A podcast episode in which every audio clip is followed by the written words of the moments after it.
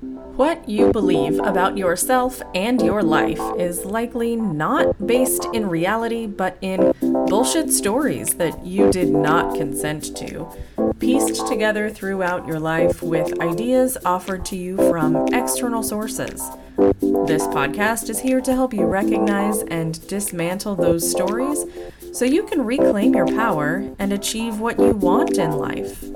Welcome to, yeah, I made that up, with life and business coach Kelly Jackson.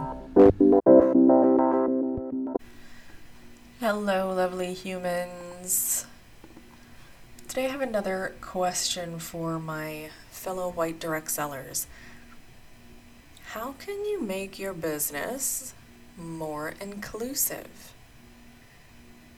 If you are a white woman in the direct sales industry who's not interested in seeing where systems of oppression live within your personal business, your company, the industry itself, and working to dismantle all of that, then I am likely not the coach for you.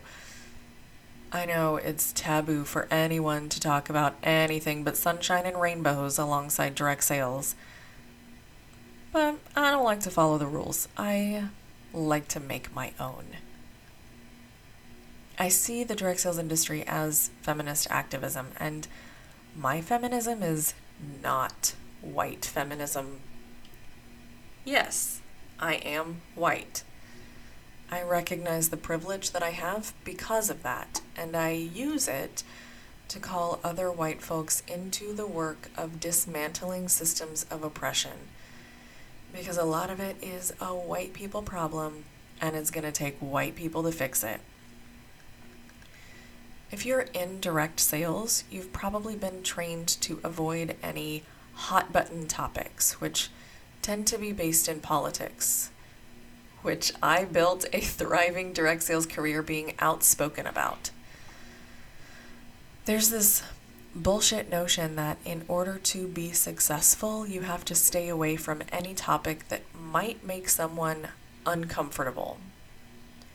And covered under the term someone is primarily straight, white, able bodied people. But marketing yourself to your people includes allowing everyone else to weed themselves out. For example, anyone who is anti direct sales will weed themselves out of my coaching marketing because I am not the coach for them. Sometimes they even like to fight me. That's fine. I'm queer. I'm an outspoken intersectional feminist. I march. I protest. I donate to organizations and political candidates I believe in. I volunteer as a lobbyist at the state level po- for Planned Parenthood during non COVID times, anyway. In my direct sales career, there are plenty of people who have weeded themselves out of my business because I'm not the right fit for them. And that's okay. Showing up as the truest version of you will allow the right people to find you. They'll hear you through the noise. And everyone else, well, they'll tune you out and they'll find someone else. You're not right for everyone. Stop trying to be. If anti oppression work is your jam, you don't have to keep that separate from your direct sales business. Your people will find you when you tell them who you are. So, how can you make your business more inclusive? If you want to work on that, shoot me a message. Let's set up an exploratory call and see if my program is a good fit for you.